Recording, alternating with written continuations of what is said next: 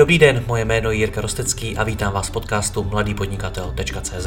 Od roku 2015 vám každý týden přináším nové rozhovory o podnikání, osobním rozvoji a marketingu. Všechny najdete nejen zde jako audio, ale i jako video na webu www.mladýpodnikatel.cz. Pokračovat v mé tvorbě mohu i díky partnerům. Jedním z partnerů je i Inicio Akademie, online kurz, který vám pomůže získat více zákazníků skrze internetový marketing, sociální sítě a PPC reklamu. Vyzkoušela ji již více než tisícovka českých a slovenských podnikatelů. Přidejte se mezi ně a vstupte do Inicio Akademie. Děkuji vám za váš čas a neváhejte mi napsat na jiry.cz případně na Facebooku. Užijte si poslech. Dobrý den, jak zvládají české firmy krizi a jak při ní řídí svoje cashflow? O tom si budu povídat s tvůrcem manažerského firmního systému Cashflow.cz Petrem Mackem. Petře, ahoj. Jirko, ahoj a dobrý den všem posluchačům.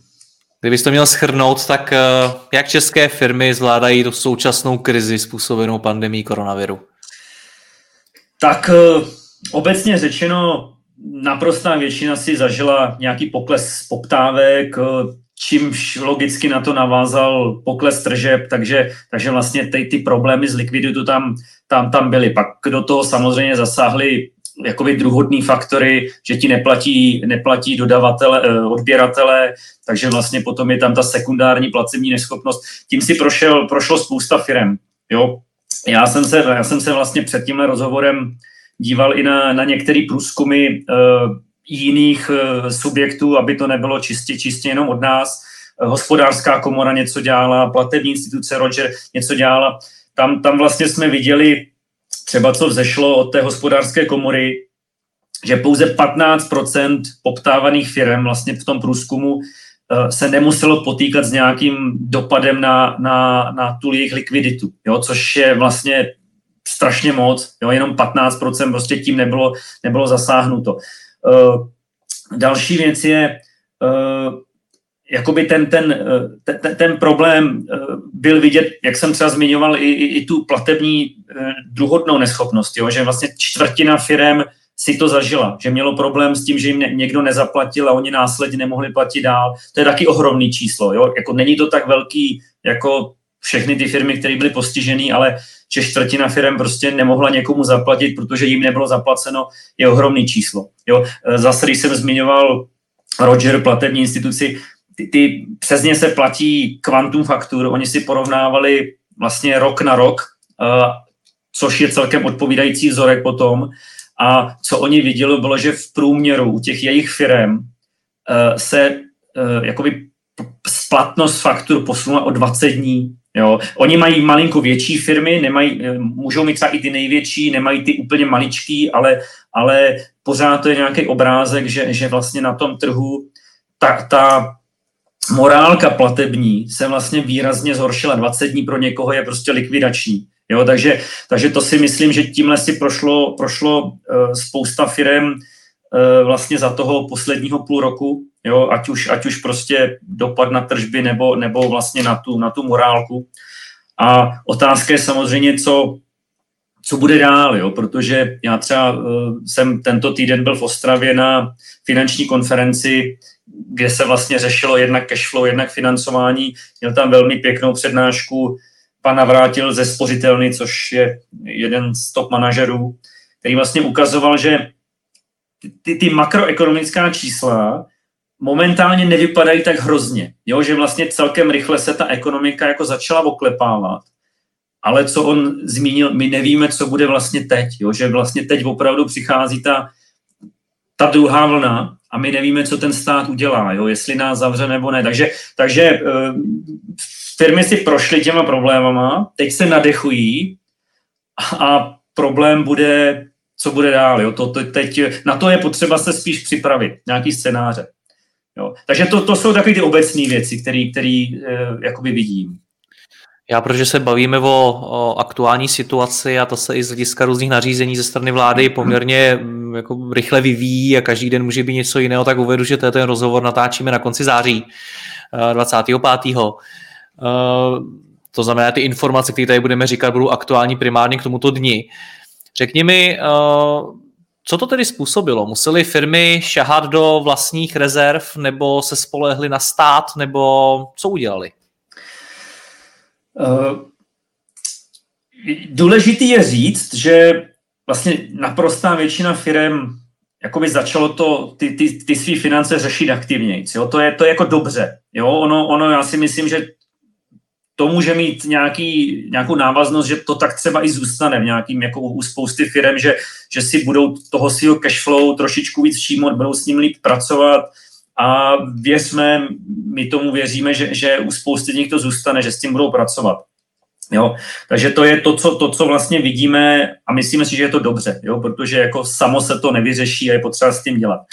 Uh, o, obecně řečeno, vidíme, vidíme jakoby, že ty firmy potřebují, řešit to svý krátkodobý cashflow. Není to o tom, jaký máme rozpočet na rok. Jasně, tam se nějaký korekce dělali, všichni dělali korekce ale daleko víc firm začíná řešit to svý krátkodobý cashflow, aby viděli opravdu, co se stane za dva, za tři měsíce, což doteďka jako málo z nich, málo z nich dělalo. A co, co i vidíme, a já třeba jsem tam, jakoby, že čtu, dívám se na nějaký webináře, toto, kde se takové věci diskutují. Eh, tyhle věci se dělají třeba na, na týdenní a v některých situacích i na denní bázi. Jo, to se do té doby to fakt dělala firma, která měla nějaký těžký problémy, ale plošně se to nedělalo. Dneska je spousta firm, který opravdu aktualizují ten, ten výhled na ty příjmy a následně i na výdaje třeba na týdenní nebo denní bázi. A to je, to je, to, to, to je zase dobře, jo? že prostě ty firmy si uvědomují, že, že musíme prostě, svět se mění nám pod rukama, jo? zase přijde nějaká, nějaký omezení a příjem, který jsem si plánoval z festivalu za 14 dní, Eh, je najednou nula, protože festival nebude. Jo? Takže, takže to, to, to vidíme, to je strašně důležité říct, eh, aby ty firmy, co třeba ještě takhle nefungují, tak, tak začaly fungovat.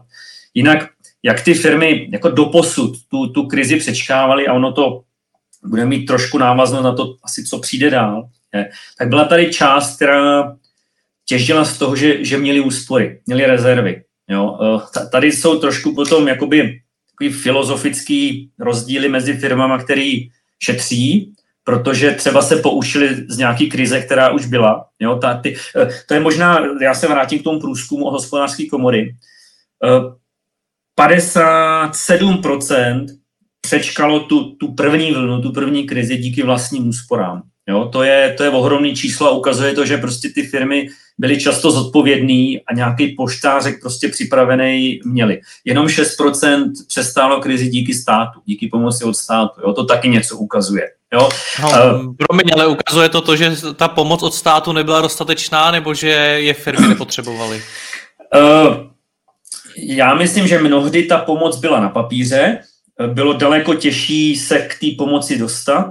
Eh, pro menší firmu, která jakoby nemá kapacitu na to vyplňovat miliony formulářů, eh, to prostě někdy bylo ani neúnosný, jakože prostě eh, vyplňovali, vyplňovali, pak zjistili, že nesplnili nějakou podmínku. Jo, to, to samozřejmě vidím i třeba ve svém okolí, kdy selžeš na něčem že ani, o čem ani nevíš, že, že tam máš a přitom to mít nesmíš a je to něco, co jo, jakoby typicky je třeba, že máš SROčko a to SROčko je vedený na kmenový list, jo, což třeba mám já, já vůbec nevím, proč to tak mám, takhle mě to bylo založeno přes založ firmu CZ a to je třeba podmínka, kterou nesmí, musí, jako když to tak máš, tak nedostaneš pomoc od státu. Jo? Takže to jsou takové věci, které uh, byly, byly někdy pro mě třeba nepochopitelný a já zase nevidím do toho detailu, ale to si myslím, že, eh, že to tak bylo. Jo. Eh,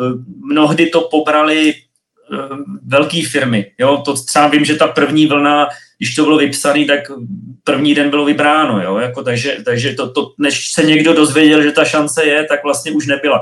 Takže já si myslím, že to bylo nepružností, bylo to těma podmínkama, bylo to tím rizikem, že firmy se bojí dneska té finanční zprávy, jo? jakože já si zažádám o něco a oni za půl roku přijdou a zkontrolují mě a, zjistí, že jsem to použil neoprávně a, budu platit penále. Že jako to je kombinace všech těch faktorů, takže ty firmy se spíš spolíhaly na, na sebe. Uh, my se asi pobavíme vlastně na, na těch možnostech, jakýma to řešili a jak by asi to měli řešit dál. Jo? To znamená, ten první věc byly ty, ty rezervy, to jsou ty, ty zodpovědnější firmy ono se jim může říkat konzervativnější, jo? protože zase jsou tady ty názory, peníze se mají točit. Jo? Proč, proč bych měl něco šetřit, když vlastně ten peníz mi může vydělávat, jo? ale pak přijde krize a já nemám nic. Eh, takže to si myslím, že každý ten podnikatel si to musí zvážit sám, jestli je ten dravec, který to riskne a pak prostě přijde krize a on ty peníze sežene jinde. Já jsem včera zrovna byl na jednom webináři, kde majitel veliký firmy, jo, od 300 zaměstnancích, možná i víc, ten na tohle reagoval jako, jako my neděláme polštáře, protože to jsou peníze, které sedí. Jo, a my víme, že jsme tak velká firma, že, že my ty peníze získáme jinde, jo, ale ty seš firma s miliardovým obratem, s 300 lidma, tobě ta banka ty peníze půjčí. Ale když seš prostě podnikatel s pěti zaměstnancema s obratem pár milionů za rok, uh, seš na hraně někde plusu, minusu, půjčí ti ta banka. Jo, jako to, to, to, je, to je úplně jiná pozice, takže takže eh, ty, ty rezervy si myslím, že jsou dobrý v nějaký rozumný míře. Já sám třeba vytvářím rezervy, vím, že prostě jsem schopný půl roku, rok vydržet eh, s velmi sníženýma příjmama. Takže eh, to je, to je ta jedna věc. Jo. Druhá věc je, pokud ty rezervy nebyly, tak často, co třeba jsem viděl, slyšel, firmy vytváří něco takový krizový štáby. Jo, že, že vlastně pokud nejseš firma o jednom, dvou lidech, tak vlastně ten management většinou prostě fungoval jakoby společně, protože víc hlav víc ví, brainstorming, co budeme dělat, kde se dá ušetřit, kde se dá vydělat. Eh, vlastně jakoby začaly se plánovat ty rizika, jako co se stane, když a takové věci. Takže to si myslím, že je dobrý vědět, že, že si sednou do kupy a snažit si vymyslet ty řešení. Eh, firmy se snažily spořit, jo, uvnitř firmy. To bylo vlastně, to je to, to, to co můžeš udělat jako sám, jo. Nejsi, nemusíš se spolíhat na nikoho zvenku. E, my jsme se v jednom rozhovoru o tom bavili, a my tomu říkáme personální controlling, jo, že ty firmy začaly daleko víc řešit, kdo je pro tu firmu přínosný a kdo není. Jo, pokud není, tak e, buď výstražný prst, jako ty musíš pro tu firmu dělat víc, anebo o tom se budeme bavit o dva kroky dál, taky takový člověk může odejít. Eh, začalo se řešit daleko víc třeba, jaký zakázky dělám, jestli na nich vydělávám dost a jestli tam zbytečně utrácím. Jo? Jako já to zase třeba slyším, když se bavím i s agenturama. Ty nám řeknou, jo, my máme 20 klientů a na každém klientovi máme prostě tolik projektů a nám se jakoby z pohledu z hora ztratí ten detail a my máme aktivity, které jsou vyloženě proděleční. Jo, že pro některé klienty máme projekty, kde prostě tratíme peníze, ale jak to vidíme z hora, že ten klient vydělává, no tak eh, se nám to líbí. Jo? A oni vlastně začali eh, hrabat se v těch detailech a zjistili, že třeba na některých projektech dělají práci zadarmo, protože to je takový to a jenom tohle upravte a jenom tohle doplňte. Jo? Takže to, to se začalo dělat daleko víc, jo? jakoby řešit opravdu, jestli někde zbytečně nepracujeme zadarmo nebo, nebo něco nedáváme levně. Obecně se začaly ladit procesy ve firmách?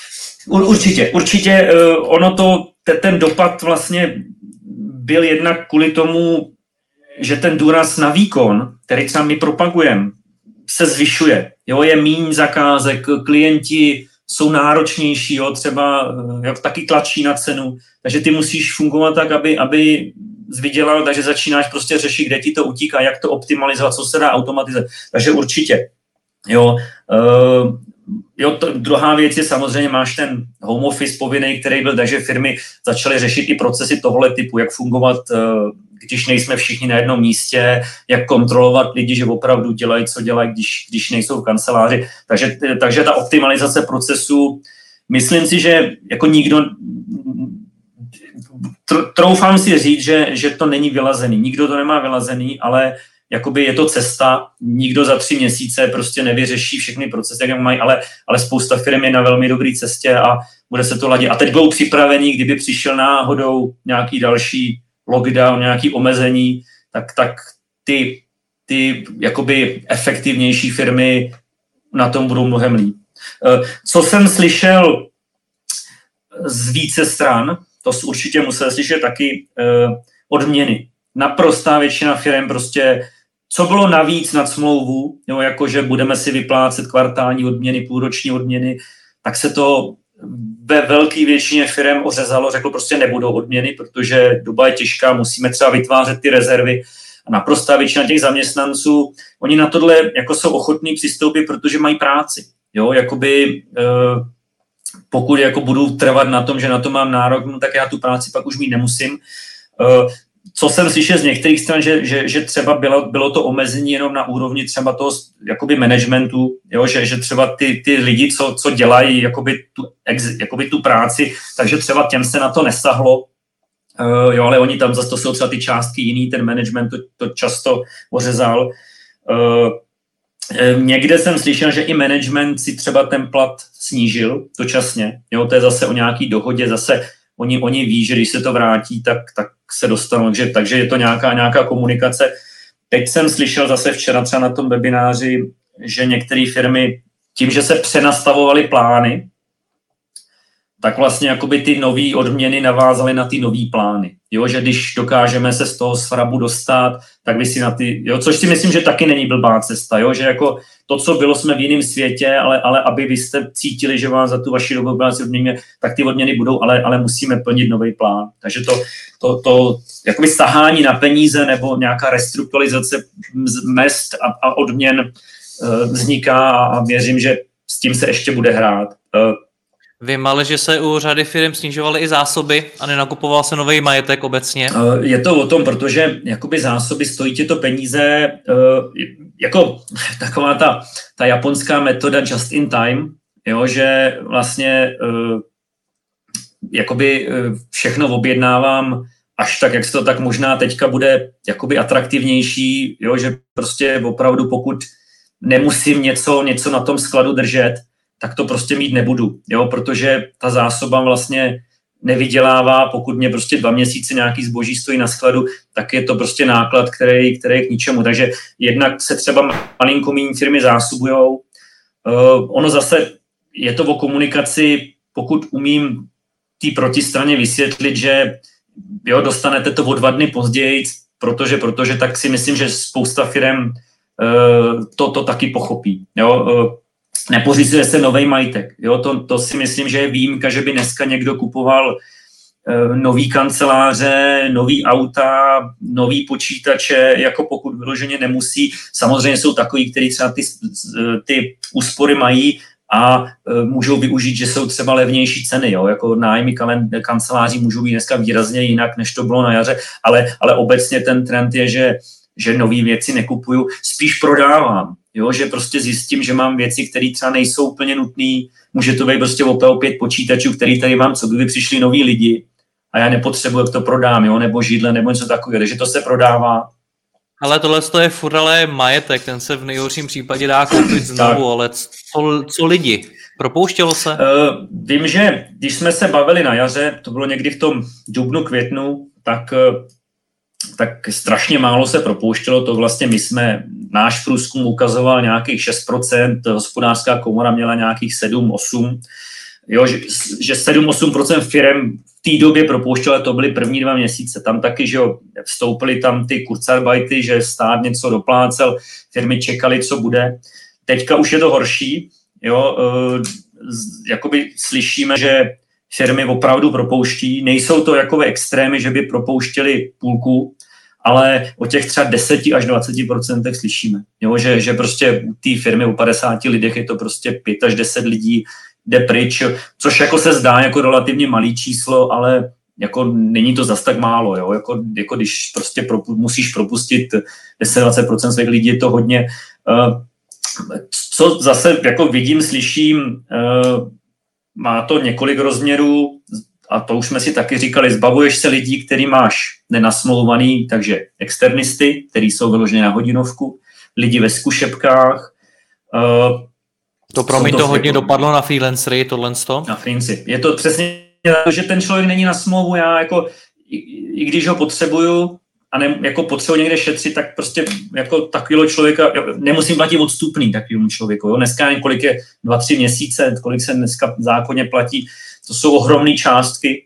Takže eh, na druhou stranu ono to má zase dopad. Když se bavím o tom, tom eh, tak vlastně to odstupný je opravdu, já teď nevím, jestli to jsou dva nebo tři měsíce, což když propustíš 10-20% svých lidí, tak ono to není málo. Jo? Na druhou stranu my třeba z pohledu řízení cashflow radíme firmám, aby měli rezervu na nečekané věci a toto je nečekaná věc, tohle přesně tenhle bod tam říkáme, musíte propustit zaměstnance a dát mu odstupný, jo, ale nenapad, pro, řekni si propustím jednoho, dva, ne, že 10%, jo, takže ono to má dopak, že některé firmy jako pak přemýšlejí, ale, ale propouští se. Eh, co ještě slyším, je, že, a to, to jsem slyšel z více stran, nejenom ty dohodáři, nejenom ty freelanceri, nejenom ty lidi na, na zkušebce, ale administrativa, jo, ty lidi, kteří vlastně nepřináší do firmy peníze, jo, tak se jich prostě zbavuješ. A střední management, jo, to znamená takový ten, který je relativně jednoduše nahraditelný. Nejsou to ty top manažeři, kteří prostě dělají strategické rozhodnutí, ale jsou to takový ty třeba, který můžou řídit projekty, menší věci a jsou nahraditelný. Tam to slyším, že, že vlastně tahle vrstva se začne jako stenčovat asi možná jako třeba pokud ta krize bude dál dlouhodobě. Jo, že, že jsou nahraditelný i někým. Což asi, což asi souvisí i s tím laděním těch procesů a co já třeba sleduju u řady firm, tak se vůbec poprvé teď začali aktivně procesům věnovat a nějakým způsobem je popisovat, pojmenovávat. Přesně tak, jako ono, ono, eh, my vlastně se snažíme i těm lidem vysvětlit, že třeba v nějaké automatizaci nebo vůbec v popisu těch procesů je business case, je tam jako přidaná hodnota i finanční, protože ti to ušetří třeba mnohdy opravdu práci jednoho člověka. Jo? Někdo, kdo jenom jakoby kontroluje, že děláš, co máš, když máš dobře nastavené procesy, tak ono, tahle vrstva tam nakonec být nemusí. Takže, takže o tom to je, že sice je to práce na začátku, ale pak uh, hodnou práci s procesama a automatizací dokážeš ušetřit prostě několik lidí. Takže to si myslím, že bude, bude určitě trend. Uh, včera zase, když jsem byl na té finanční konferenci, uh, tam byla směska firem, a téma jako digitalizace a automatizace tam rezonovalo vlastně celým dnem. Jo, že, a není to jenom o výrobních firmách, že, že nahrazují lidi robotama, ale je to opravdu i o službách, eh, kde prostě mraky, mraky lidí jenom vyplňují papíry třeba. Jo, a to se dělat nemusí. Takže, takže to je to propouštění tam opravdu, opravdu je a bude podle mě eh, na některé skupiny to dopadne. Rozumím. Jak se změnila komunikace těch firm? A teď myslím v souvislosti furt s, s cashflow, furt s penězma. Uh, myslím si, že obecně ta komunikace jakoby se od, od jara jako výrazně zlepšila, že jakože ty firmy začaly daleko víc jako posilovat ty vztahy, jo, což má dopad nejen na to cashflow, má to dopad i na ty třeba jakoby obchody, zakázky, tak, ale sekundárně to zase dopadá na to cashflow. Uh, vlastně z pohledu, my tomu říkáme vlastně jakoby ty vnější vztahy, jo, ta, ta externí komunikace. Uh, co nám firmy říkají je, uh, ty vlastně máš to na několika rovinách. Jo? Ty komunikuješ s zákazníkama, protože ty chceš mít jistotu, že ti zaplatí, že ti zaplatí, co mají zaplatit, že ti zaplatí včas, Eh, v ideálním případě, že ti dají zálohu, v ideálním případě, že ti třeba i předplatí něco, co nemusí, pokud ta firma se má dobře. Jo? Eh, to si myslím, že se děje daleko víc. Musí se to dít a podle mě zase dobrý, když toto se přenese dál, protože mně to přijde, že to k tomu biznisu patří. Jo? Snažit se prostě ty peníze získat co nejdřív, domluvit si co nejkratší splatnosti, eh, mít jistotu, že ti zaplatí, ale mě zrovna ten, tento týden dvě pozdní faktury v mém marketingovém biznesu od firm, který vždycky platili a jako najednou slyšíš, jej, ten to zapomněl. Tak za týden se, aha, tak teď to zase stojí na mě. Jakože, takový, jakože hledají výmluvy, protože pravděpodobně seš někde dál v té hierarchii a ta komunikace je nutná, protože když nebudu, tak já bych ty peníze dostal za měsíc, jo, a přitom je mám i dneska. Takže, takže to, je, to je dobře. Pak je ta strana dodavatelská, kdy zase Eh, ty se snažíš s něma domluvit eh, delší splatnosti, nebo aby ti posečkali. Jo? Takže je to zase o komunikaci, že ty víš, že to bude prostě o tři, o čtyři, o pět, o týden delší ta, ta tvoje platba, tak se s něma domluvat, aby to věděli včas. Uh, vím, že třeba, co jsme se bavili o řešení cashflow v krizi taky na jaře, tak a to se týká ať dodavatelů nebo i zaměstnanců, uh, že vlastně ty, když se s nima promluvíš, tak zjistí, že ze 100% ti třeba 20-30% řekne, já nemůžu čekat. Jo? A těm řekneš, dobře, vám to zaplatíme, ale 70% ti řekne, my ten týden vydržíme. Jo, jako, ale, ale oni budou vědět, že přijdeš pozdě. A to je to samé třeba u těch platů, když prostě nemůžeš zaplatit zaměstnanců. oni jsou zvyklí, že 18. dostanou plat. Jo? A ty víš, že jim to zaplatíš 25. Když jim řekne, že to tak je, většina ti řekne, počkáme, víme, že dostaneme, ale někdo řekne, nemůžu, protože sekundární platební neschopnost, splatka hypotéky a tak. Jo? Takže komunikace s dodavateli strašně důležitá, protože mnoho z nich ti řekne, těch pár dní nás nevytrhne. E, banky. Jo? E, když jsme se bavili třeba o těch firmách, které nemají rezervy, to je peníze z banky jsou to nejlevnější, co můžeš dostat. To, to se i říká, že to jsou třeba levnější peníze, než to, co máš doma eh, v tom, v tom polštáři. Jo. Eh, jakýkoliv další šmelinář bude vždycky dražší než banka. Banka ti nikdy nedá lichvářský úrok. Jo. Když si vezmeme prostě dneska, já třeba, eh, že jo, Vítek, Ender, Fingood, ty úroky jsou vždycky výš, než, než co to má banka. Takže, takže komunikace s tou bankou je, je strašně důležitá, ať už je to třeba u udržení kontokorentu, zvýšení kontokorentu, odklad splátek. Eh, to jsem slyšel opět z několika stran. Banky se chovají tržně. Jo? Banky ví, že když ti nepomůžou a ty umřeš, tak oni z toho nebudou mít nic. Je to samozřejmě případ od případu, oni ti nemusí dát třeba nový úvěr, ale můžou ti posečkat s těma splátkama, můžou ti e, dát nějaký bezúročný úvěr, můžou ti třeba o malinko zvýší kontokorent, protože oni ví, že kdyby ti nepomohli a ty selžeš, tak ten problém je větší, než když ti prostě něco, něco to. Takže to si myslím, že je důležitá informace. Eh, no samozřejmě pak je tady stát, jo, jako ten stát něčím pomohl, sociální, zdravotní se odsunulo, jo, bylo nějaký e, daňový období, kdy vlastně daňový přiznání se mohly dávat, takže tam něco mohlo být taky. E, z osobní zkušenosti vím, že třeba DPH, jo, který máš odvádět maximálně do 25. že jo, tam nastupují penále.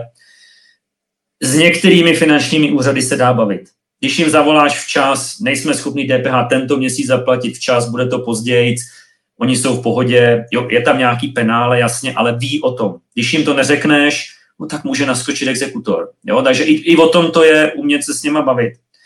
Ale co zase slyšíme, z těch z nich stran. Když jsme se bavili o těch zákaznících, dodavatelích, bankách, států, 80% subjektů se chová racionálně. Jo, že prostě když s něma mluvíš, seš upřímnej, otevřený, oni pochopí tvý důvody, dá se s něma bavit. Jenom vlastně ta pětinka, čtvrtinka řeknou ne, prostě když to nebude takhle, tak vás dáme k soudu. Jo? Takže ono, je to strašně, ta, ta, ty vnější vztahy, ta komunikace je strašně důležitá. Dobře, my se tady bavíme o škrtání, bavíme se o úlevách, o tom, kde ušetřit peníze a podobně. Je naopak eh, něco, kde se ty firmy snažily ty peníze vydělat, jak třeba diverzifikovat své příjmy, nebo jak si prostě pomoct? Eh, to vlastně začalo už i tím jarem, kdy firmy musely, mnohé musely hledat nový, nový business modely, jo, jako diverzifikace. Pokud dodávám pouze Eh, restauračním zařízením, které jsou neotevřený, nebo jsou otevřený omezeně, nebo tam nechodí lidi, no tak mám problém. Jo? To znamená, eh, spousta těch firm, eh, jo, třeba mám, mám fabriku na plasty, tak prostě překalibruju a vyrábím něco někomu, kdo ten zájem má. Jo. Je to prostě o tom jako hledání cest, to znamená hledání nových klientů, nových, nových, nebo nových, nových klientů v tomhle směru je pro mnohý strašně důležitý. Jo? Jakože prostě pokud jeden trh selhává, musím hledat druhý. To je strašná proaktivita. Já jsem třeba nadával jakoby si sám pro sebe na spoustu firm na tom jaře, kdy oni prostě čekali, co se stane. Vyčkávali, vyčkávali, nehledali. Jo? Pak tady byli ty, kteří i v té těžké době minimálně, aby nějaký cashflow do firmy dostali, tak prostě hledali ty cesty. Jo? Hledali prostě. U nás Cashflow eh, firma, která prodává tiskárny, kopírky ve velkým do škol, jsou školy zavřené, oni nic neprodají. Takže oni, oni třeba, jako to je zrovna takový extrémní příklad, oni začali distribuovat, prodávat eh, roušky, respirátory, jo, jako by je to úplně něco jiného, ale prostě hledali ty cesty. Jo, jiný, jiný typ klienta, eh, někdy i jiný produkt. Eh, další věc je samozřejmě třeba jiný typ nabídky. Jo. U marketingových agentů jsme se o tom bavili. Pokud prostě se nedali dělat, nedali dělat offline školení, naprostá většina z nich umělo přejít na online školení, jasně za menší cenu, kratší doba, no ale prostě zase náklad je nulový, je to jenom nějaký čas a nějaká příprava, takže to je to je to samé, nebo prostě místo nových kampaní se začaly dělat audity, jo, a takový, kde prostě se dá ušetřit. Takže hledání nových klientů, nových kanálů, vlastně nových způsobů zisku, spousta firm si s tím umělo poradit a myslím, že jako zase teďka na podzim spousta firm jako bude hledat cesty, aby, aby ty příjmy uh, jakoby se do té firmy dostávaly. Co bys doporučil teď firmám z hlediska řízení jejich cash flow, aby přežili ty následující týdny a měsíce?